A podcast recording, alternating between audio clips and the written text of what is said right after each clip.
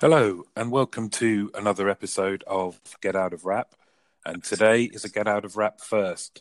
It's the first time there's a guest that's come back on a second time.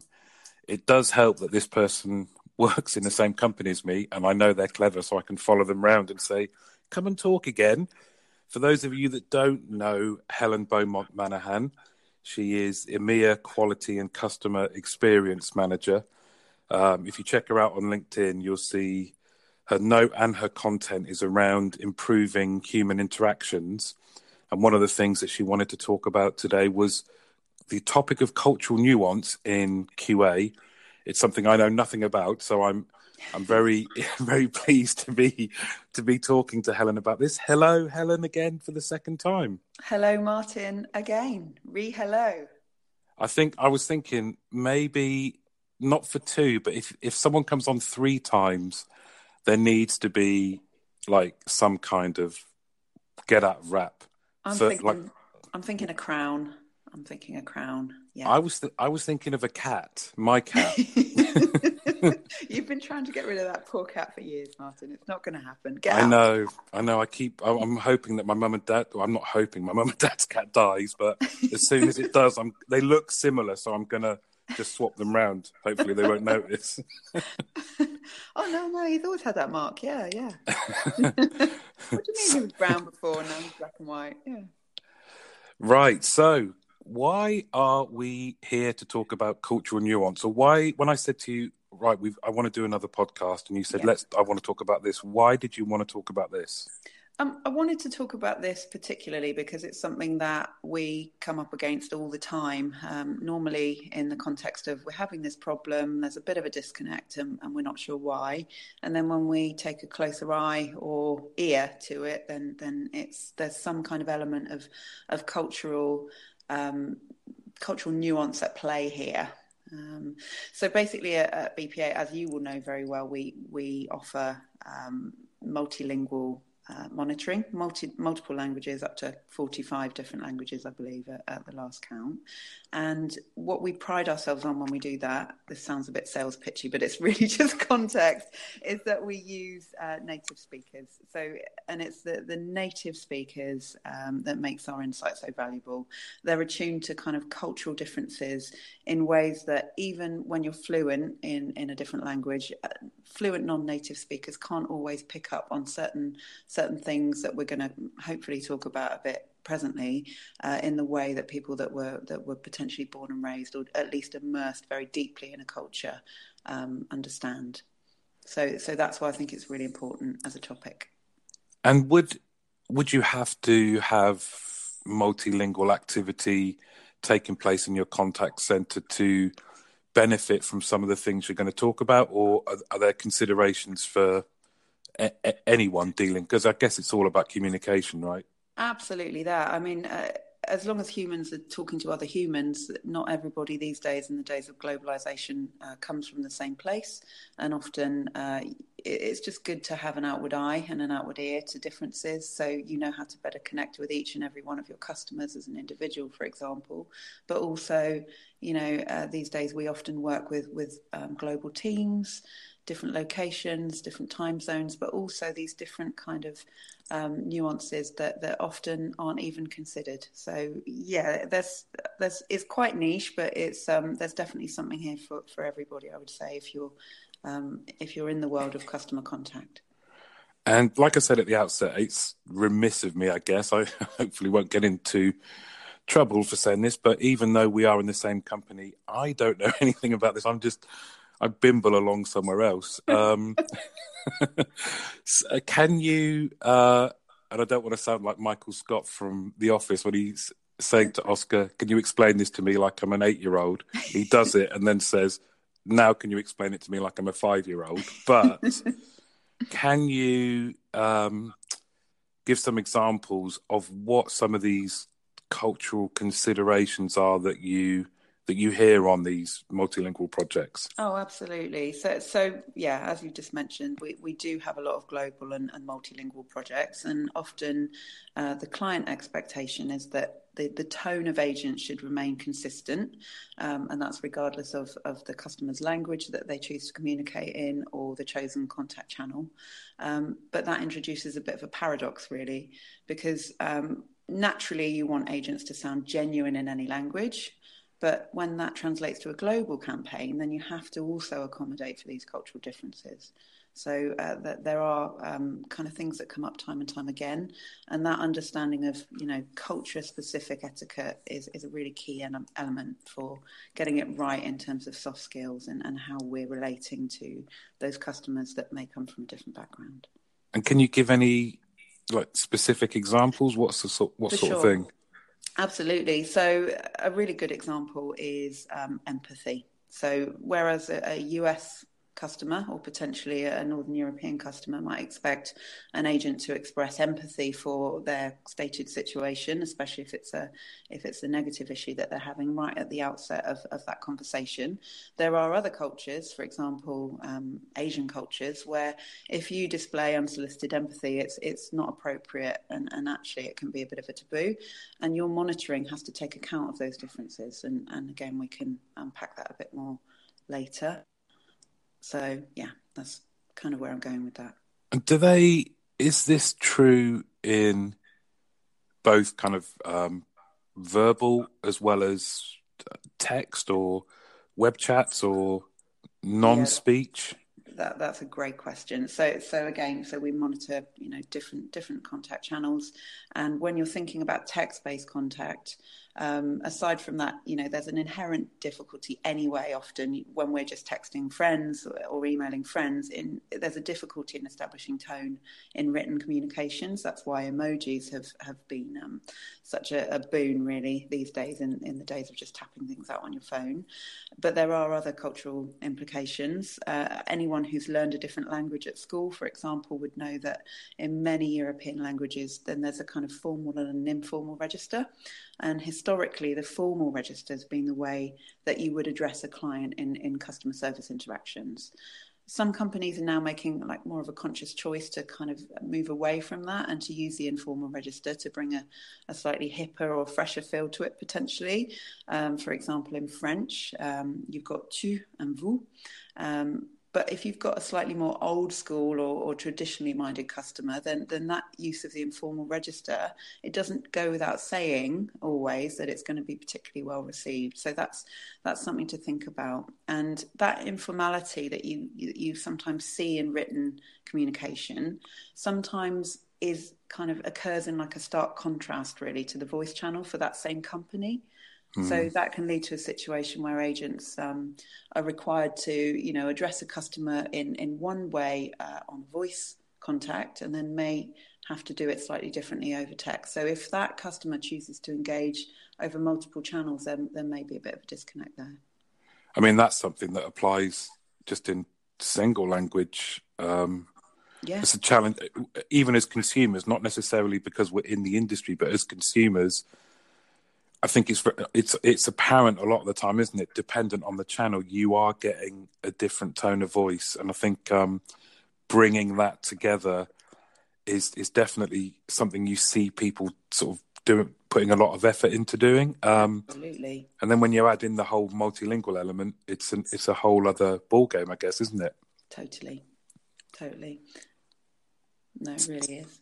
So what? um how then, given that, if I'm thinking about this, then, in your opinion, do you see, or how do global brands approach it? Do they go, this is our framework, these are our measures, this is how we want things to be communicated, there is no variation? Or do they just localize it and say, here's some loose rules, do what you want? What, what's the mix? Well, as you can imagine, we, we see different uh, different kind of permutations of what you've just expressed there, hmm. dependent on the, the company um, and what their ultimate aims are. But often, if, if people do try to impose a one size fits all approach, then, then that will tend to come unstuck, and you will often tend to find that there will have to be regional variations regardless. So, ultimately establishing you know that appropriate tone for agents regardless of the language regardless of the method of contact you know what i'm going to say here don't you? You know how it's best achieved don't you? You know me well enough. A trumpet?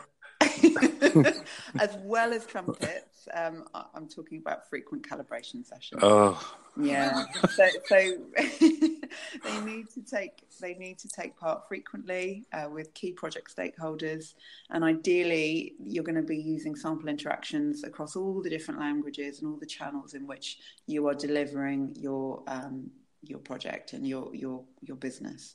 So uh, that's really paramount. And there also needs to be an, a kind of calibration of calibration. So, say, for example, all teams should be calibrated in English as well. But then, yeah, you need to diversify just to make sure that you can kind of really level on, on tone because tone and being on brand is, as we know, massively important. And so it's a given in any in any conversation or any solution, it's a given that one part of it is calibrations. Are there are there other ways to kind of establish that appropriate tone of voice for if you have that kind of global outlook or global brand? Yeah, it, it's all about communication, communication, communication. But uh, regardless of the language and the method, um, you know, through consultancy, we, we have gained a lot of different insights. We've been asked specifically sometimes to examine what appears to be a cultural disconnect, for example, you know, in the use of offshore outsourcers. And through that, and, and through looking at um, things through a, a slightly more um, stringent lens, we've we've kind of uncovered a couple of key cultural differentiators which which aren't always talked about very often. One of those is called um, high context and, and low context communication styles, um, and they they exert unintended influences basically if if they're not properly understood. Um, and that was a revelation for me. You probably remember that we we've worked with companies in the past where um, when we're, we're talking about maybe Southeast Asian call centres, those agents there are performing less well on a prescribed scorecard than, say, a European or an American counterpart. Um, on, on things like empathy uh, or you know kind of really relating and, and, matching to customer styles and this this idea of uh, high context and low context uh, cultures is something that really exerts a, a, a, kind of unseen and often unacknowledged influence on communication and um, is probably a factor at play there. Right, okay. um, so imagine I'm an eight year old. okay. What does high context and low context mean? So, uh, so it's a key concept in understanding differences in communication. Okay, and uh, you can break it down on on a cultural level. Okay, so high context cultures rely on, okay, this isn't really at eight year old level, but implicit communication. So non-verbal cues. Okay. Right. Yeah. So in, in a high context communication, messages rely on other cues as well as what's actually being said of course. um, to, to, be transmitted.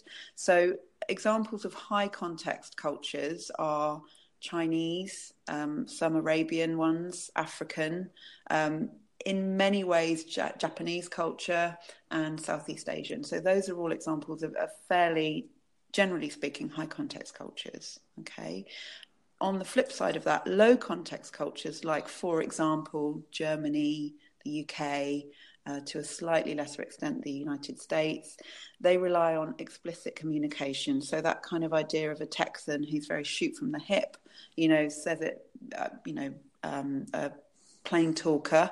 Um, it, it's all in the words, okay, and doesn't rely so much on, on other external contexts. So, you were saying Texan, I always think of Yorkshire. I like what yeah. I say and I say what I like. I like that. Aye, very good. Yes. So you something there though. You said to a lesser extent the US. Now, how how are they? Well, this could open up a huge kind of worms. But what's the difference in this context then between the UK and the US? Why are they? Why is there? You said it was slightly different. Well, again, and, and this is slightly probably higher than, than eight year old, um, but go for it. Basically, the, the model of high context and low context cultures, it's a very popular framework. It's really great as a to use as a kind of well as a framework to con, to kind of conceptualize what we're talking about here, but it, it has had its critics um, in terms of you know lacking um, full validation. Um, it, it's as a theory, it's deemed sometimes to be a bit underdeveloped, but I genuinely think that there's there's merit in it as a conceptual model, and specifically in the context of contact centres, which is you know our our world. So uh, I don't want to throw the baby out with the bathwater, but to get back to what I'm saying, it's been argued that while you know if you're just saying off the cuff, yes, the U, the US is a is a um, a low context culture, there are is a very big place, and mm. you hmm. may find that, for example, uh, there are differences, regional regional variations, which you know if you just kind of paint in very broad brushstrokes, you're not gonna you're not gonna understand those those nuances within the nuances. Does that make sense? It does, yeah. Would you what what examples then could you give um, of high or low in action? What that, that's a great question, and and for people, say for example ourselves, who who are brought up in a, in a predominantly low context culture like the U, the UK or, or Western Europe, um, if we're struggling to understand the concept of high and low context, there's a really good and, and often used uh, example, which is family groups, or say for example a big family dinner. So even in a more low context culture uh, and regard well really regardless of, of your cultural background most people can picture a kind of big family gathering you know a kind of christmas dinner type thing complete with all those in jokes and that shared hmm. history mm. the behavioral kind of codes and rules basically the subtext all mm. right that close family members uh, we, we take it for granted but but when you get a big uh, group of people who already know all those unwritten rules, that subtext around the table, then lots of things get left unsaid. And sometimes pass the salt doesn't quite mean pass the yeah. salt because everybody in that group already knows the context. And, and that's kind of, if you apply that to a wider scale, what um, people in more high context cultures kind of live by every day. There are a lot more kind of rules of engagement, unwritten rules of engagement, which everybody just instinctively knows. Okay, so it's all about relationships in high context cultures. So it's more close connections that are formed over a long period of time, um, and often these are perceived that the relationship is more important than the task. And then that, I guess, is a small leap to say, or well, or is it fair to say that you would expect Eastern cultures then to have more higher context styles, does it mean it's hierarchical or not? That that's definitely an element of it. Yes. So you're absolutely right. So we see um, there's a there's a great passage in um, Malcolm Gladwell, who was an author I know that you and I both quite like. He wrote a book called Outliers, and, and he spoke a lot about just how codified some some cultures are and, and what that can mean. And it can actually mean that, that planes can crash if people are too entrenched in um, the kind of the, the, the, structure and the hierarchy uh, and the way things have always been done. Um, people sometimes won't won't speak out if they feel themselves to be a subordinate, and, and that's kind of what we see in customer contact. If if you have a, um, a, a low context customer who's really kicking off and, and really unhappy about something, and you have somebody from a much more high context culture who is just listening, being very deferential allowing that person to speak, never presuming to know how that person actually feels, then that can create a real disconnect and a bit of a gulf. And what's the what's the anecdote about the plane crashing? Um, so, so basically, it forgive me because it's a little while since I actually read um, that that particular book, but it, it was so interesting. So um, basically what he said that if we come from a culture with its own kind of mix of, of strengths and weaknesses, um, that's absolutely fine. We we don't need to kind of shy away from that and pretend that we're all exactly the same. That's fine. Difference is fine. Um, so what he actually said was he shared, I think it was Korean Air or certainly Korean airline. Um, who um, previously in the past had quite a, a poor safety record. They'd had a lot of crashes, and when they engaged uh, some consultancy to, to maybe look into why that was and what could be done to improve that, one of the recommendations that came out of that um, analysis was to use English as the spoken language on the flight deck. Not because English is any better um, than Korean, but because it doesn't have those elements of the, the nuance within it that leads to um, a really hierarchical structure. It, it takes that away. I'm probably not explaining myself very well here, but what I'm saying is they found when they looked into why planes had crashed that potentially there was this element of, of, of people feeling deferential and not being able to speak up and say to a superior, I think you've gone mm. the wrong way here, mate. So the co-pilot was going to say, he's obviously seen that mountain. Yeah. I'm not going to say anything.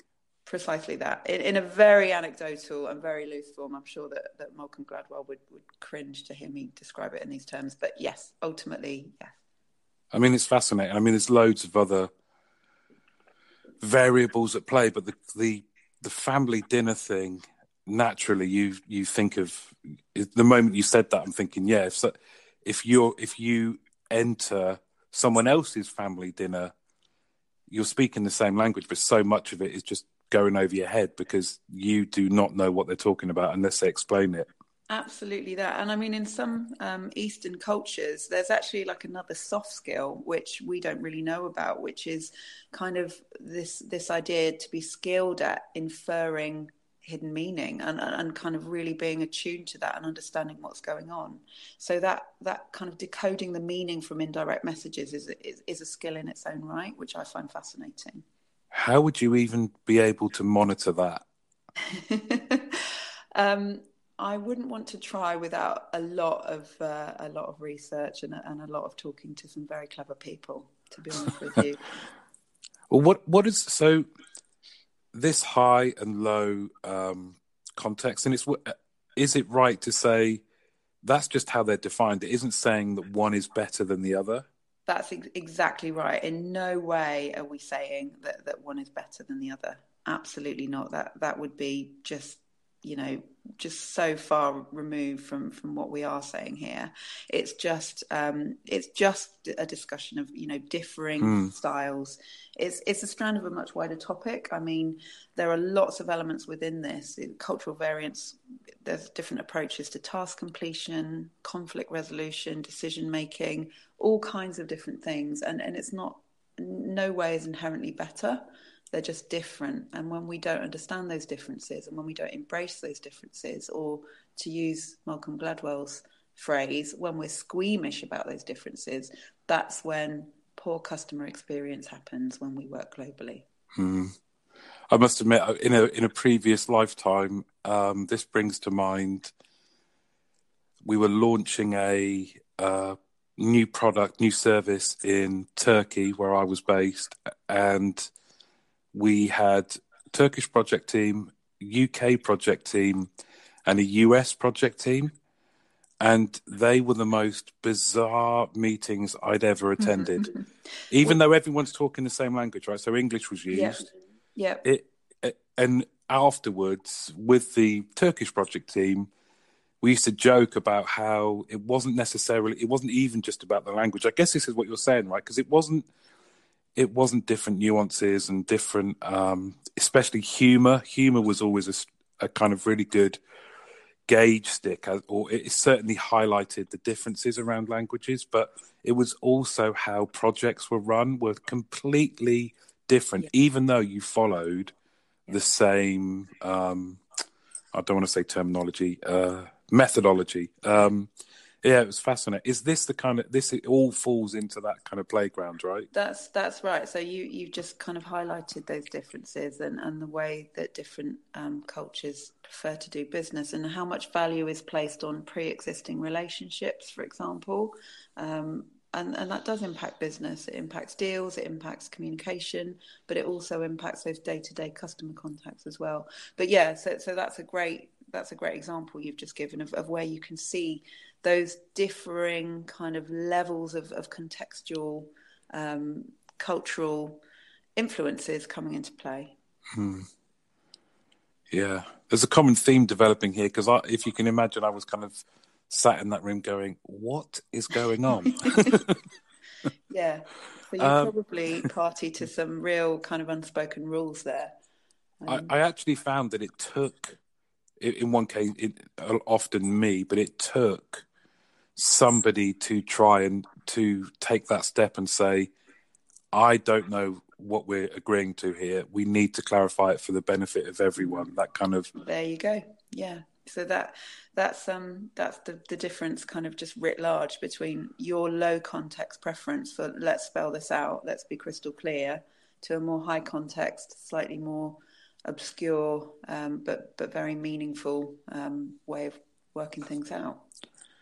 So, is this even? I mean, what does this then mean for contact centers? Because there's going to be people listening that go, "This is this is fascinating," but what does it what does it mean for me? Yeah, that that's absolutely great. So what we've basically done is is kind of uncovered quite an alarming observation here, haven't we? So so these different cultural styles are pretty much diametrically opposed in certain areas, which are also deemed crucial to how we conduct business, as we've mm. just discussed, and vitally how we conduct customer service interactions. So, if these often unconscious kind of social rules of engagement differ um, dependent on local context, we, we know that there are some pain points basically when teams in one region are servicing customers in another. So if your contact center is based somewhere other than where your um, your customers are, then um, you you see some some patterns, and, and, we've noted some patterns. So, where like a Western customer may may expect kind of you know right off the bat, upfront, proactive empathy. I know how you feel. That must be terribly frustrating for you. In other Eastern cultures, it might not be appropriate to offer that empathy. Mm. Um, some managers might want to say. You know, I'll, I'll check on that for you. I, I'm not sure. We'll we'll find out the answer together. But if you don't know in some cultures, just going back to that hierarchy idea, then then that can be a loss of face. Okay, so so face is a, is a huge element um, uh, that that deserves deserves a whole kind of podcast in itself, really. But just that idea that that for us, it's it's actually very transparent and refreshing to say, I don't know, let's partner, let's work together, and we'll find the answer. But in other cultures, it, it's just not okay to do that. Um, time is a moving commodity for some of us. So we we talk, for example, in the West of spending time, saving time, wasting time. We like clear linear t- linear time scales. We like next steps. We we coach our advisors to be very clear on setting next steps. But sometimes Eastern cultures conceptualize conceptualize time just fundamentally differently, and that can often kind of translate uh, when when setting time scales. And and neither way is better.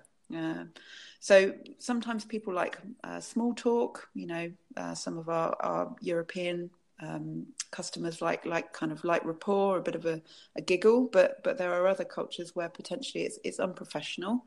Going back to that idea of face and and um, and also respect, and they might refrain from building that what we just see as kind of common or garden rapport. Um, and also long silences that could just be you know we call that dead air but actually it could just be be deferential treatment from from that agent who's trying to give you the space that you need to state your issues. So so fundamentally all of this applies directly to the contact center um, and so knowing about these different cultural approaches even just shining a light on it um, we can start to understand some of the the un, unintended effects basically that and those kind of agent behaviors that we see and that we um, that we mark every day on our scorecards and then we can start to look about how to course correct and kind of align. And if if then some of this, you know, that that's fascinating. Those the elements that you talked about there, and interestingly, you ended on scorecard because I guess scorecard is the uh, the practical living example of how all of that theory is applied to monitoring an interaction does that mean that lot dependent on whether you're low or high uh, bear with me on this one i'm getting there dependent on whether you're low or high there's potentially more or less elements that you could say are quite subjective and is and is that mm. okay Mm. You, well, you've just yeah, you've you've nailed another key point. We know that customers today expect so much more, don't they, than than just to have their issue solved. They they want reassurance that the agent understands their issue. They also generally call expecting empathy if if the issue requires or warrants that, and also rapport. And we know that soft skills are notoriously difficult to quantify uh, and to then just get right. And then when those operations span different continents, then you're adding that additional disconnect often. So, uh, you know, what Western customers value in terms of customer service is difficult enough to get right on a scorecard when you're servicing um, European clients from Europe. But when you're doing it globally, just having that that kind of that insight that, that, the, that these disparities exist can really help. Um, sometimes when we talk about global training for agents or you know even if you're training on, on a particular scorecard or a set of quality measures or you know that kind of thing we will just roll out a scorecard in english in multiple locations and expect that every agent's just going to get it. But um, you know we, we have to understand that that people will revert to type. So despite our best efforts to produce effective training if uh, an agent is you know faced with an irate customer which is stressful for our agents then the human tendency is that we'll fall back on our ingrained kind of cultural formalities and we do that out of respect. Mm-hmm. so you know as a thought experiment you're a call center agent which i know you and i have both been. You've got an angry customer on the line love it. Which which approach are you going to readily favor when you're in that stressful situation? Are you going to kind of like mistily remember your corporate training deck that you that you saw when you joined that that particular campaign you know a year ago um, when you had your induction at your foreign multinational company that you work for? Or are you going to fall back on the proper time tested kind of etiquette that you've learned from childhood about what respect looks like so that, that's an absolute key insight. And anyone who's looking at quality monitoring, looking at scorecards, looking at coaching um, for agents who are native to high context and low context cultures, if there's that uh, international element there, or if you're servicing global customers, for example, wh- wherever you're based, then then these are things that you need to consider, and particularly, you know, when you're doing it multi-channel as well, because all of these are, are parts of a, a big moving puzzle and we rarely give much thought, if any, to the subtle ways that we are kind of bound by the language that we speak in. Um, we know that language matters. We know how much it matters, but drawing cultural lines feels a bit uncomfortable. But but there's huge dividends to be reaped if you do it. I can't help but think actually I really could have done with you prior to going out to Turkey, and I guess that's something for people to it's just becoming it's doing your research so you have all the understandings of the things that may come to play in the interactions that are going to take place. I, I talked about it on um, the podcast where I was a guest, but trying to introduce um, structured elements to the calls that were taking place mm-hmm. with the with the Turkish team, and I said I, I, want everybody to follow a similar opening and pretty standard stuff from here a lot of pushback, a lot of people saying that is not how our customers want us to engage with them. And I was saying, yeah, but this is it, this way gives us control, and we know we can control call length, and we can do this, and we can do that, can do the other.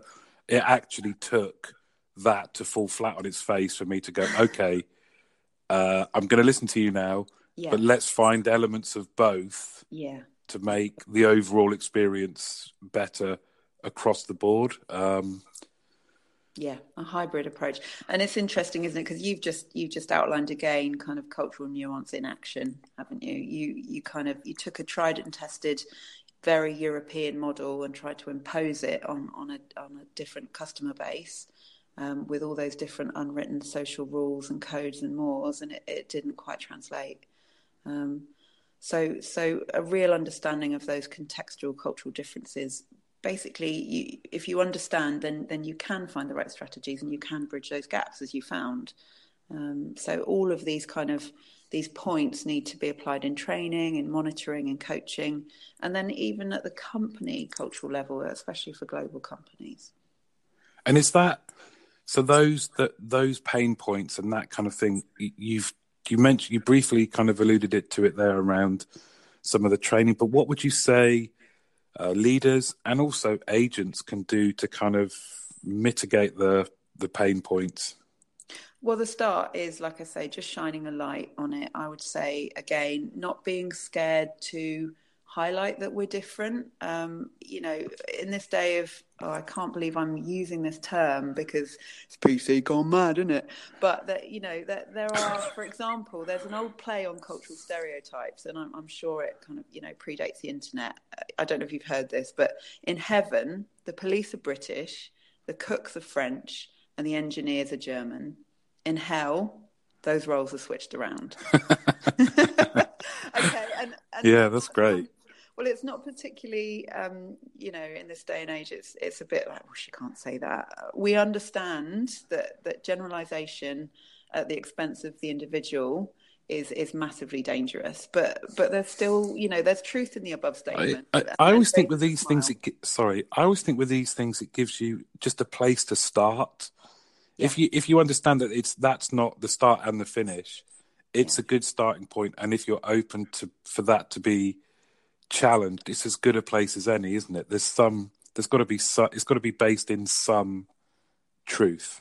Com- completely that, completely. And and so to your point, it's kind of if you work in an international business environment, you you will notice differences. Some are subtle, some are more pronounced.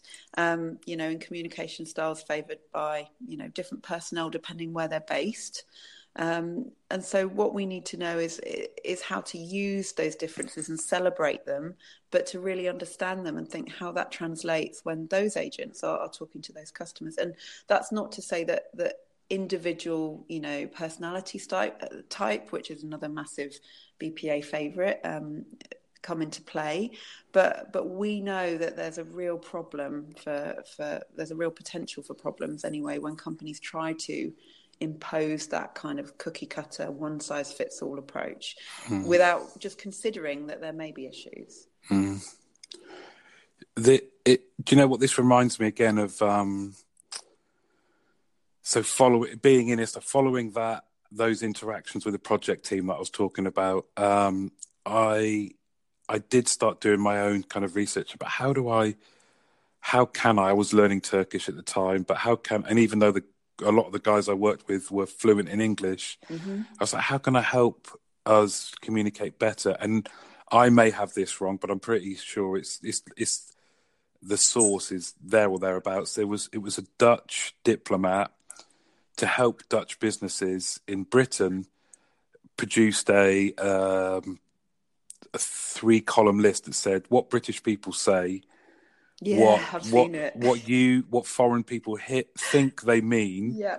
And what they and what British people yeah. actually mean. I printed that off, yeah, and gave it to the rest of the project team. A, it's hilarious, yeah, and so that funny. was the main point. Really, was just have a laugh with them.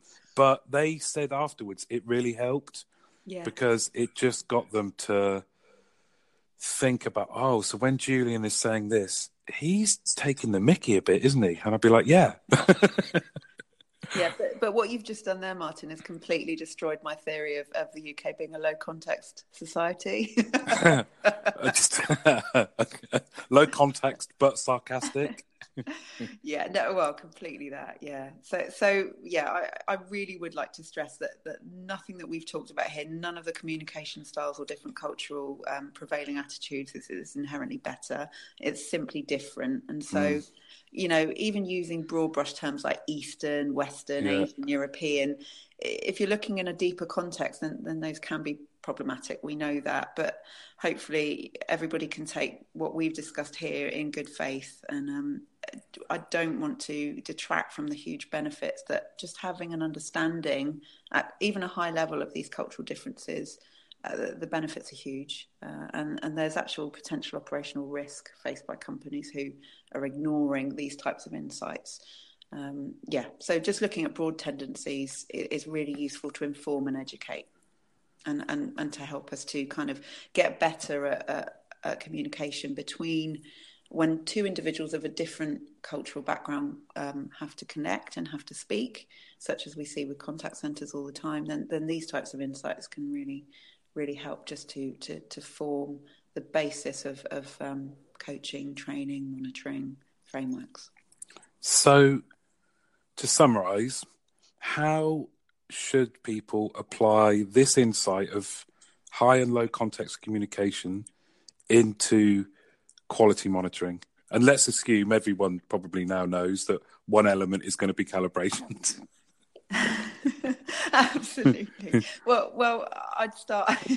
yeah, it is. It, it, absolutely is. Honestly, I can't stress enough how the insights that fall out of, of a good calibration session uh, just just can't be underestimated. And and what can be understood can ultimately be leveraged okay so so it's all about understanding you you have to remember how important this is in in customer experience mm. especially when you've got kind of lots of moving parts in your global business picture so if you're using outsourced vendors or you're, yeah. you're servicing customers from other parts of the world companies that really value customer experience are also the ones who know that that there are certain elements of interactions which which really you need that human touch. Customers value, you know, human connection uh, for all the reasons that, that we know. So for, for empathy, for reassurance, for, for skilled and and um, really well aimed rapport building.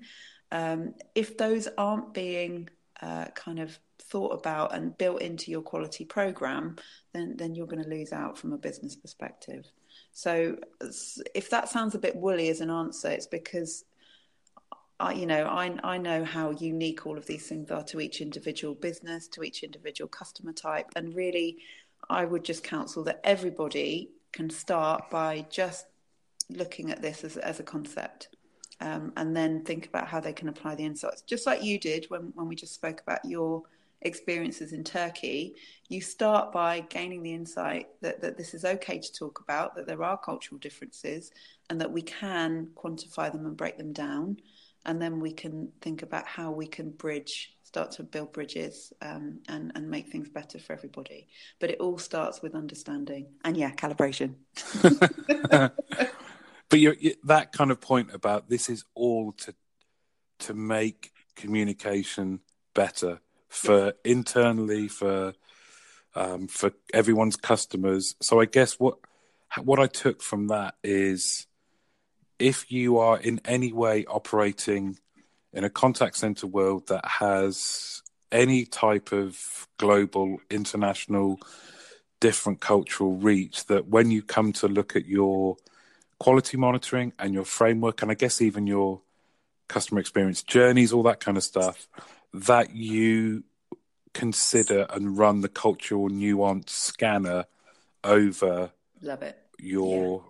framework right? Completely there.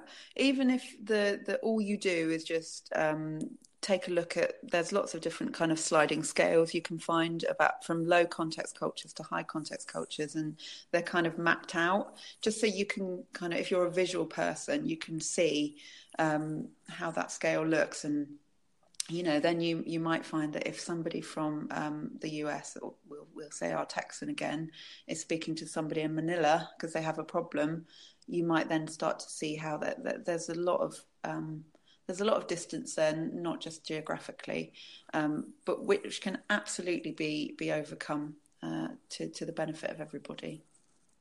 This has been this has been fascinating. I wish I'd asked you about this stuff earlier. Uh, um, Helen, I'm going to offer you uh, your brain to people and say that, they they want to know more. Um, they can they can contact you via LinkedIn and stuff. That's okay, isn't it? Oh, absolutely. I'm always happy to to discuss and, and to hear thoughts. And I'd just like to to point out I am in no way positing myself as some kind of um, social science, um, you know, uh, guru. All I'm saying is that we have found from a from a global perspective when we're helping clients improve their uh, interactions uh, with customers day to day this, these kind of insights have been massively useful just in informing our approaches and, and the interventions that we use to to drive improvements and to make the contacts better ultimately. And that is a a, a lovely um, lovely way to end the podcast. Um, Helen Beaumont Manahan, thank you very much. This is I, your life. well, I the next time I I come down to Exeter to see you, I will be bringing of course, you'll Get Out of Wrap cat. So um, no, no, I think we agreed on on a crown. Okay. The cat can wear a crown. He's very talented and very angry. Which um, what? How high context or low context do you think cats are? Just high. high context. Okay, I'm not going to argue with you. All right. Well, maybe if you spend time with Whiskers, then you then you'll be able to let me know whether I'm right or wrong. There. I see what you've done there. I, I, see your game. Well, it's been a pleasure to talk Thanks. to you. Thanks a lot. bye bye. Take care. Bye bye.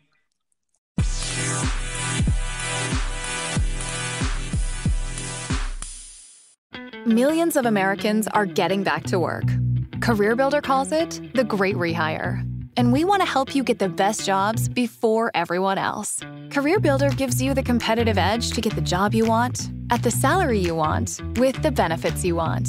We even send job alerts so your perfect job lands right in your inbox. Go to careerbuilder.com today or get left with whatever jobs are left. Find your next job fast at careerbuilder.com.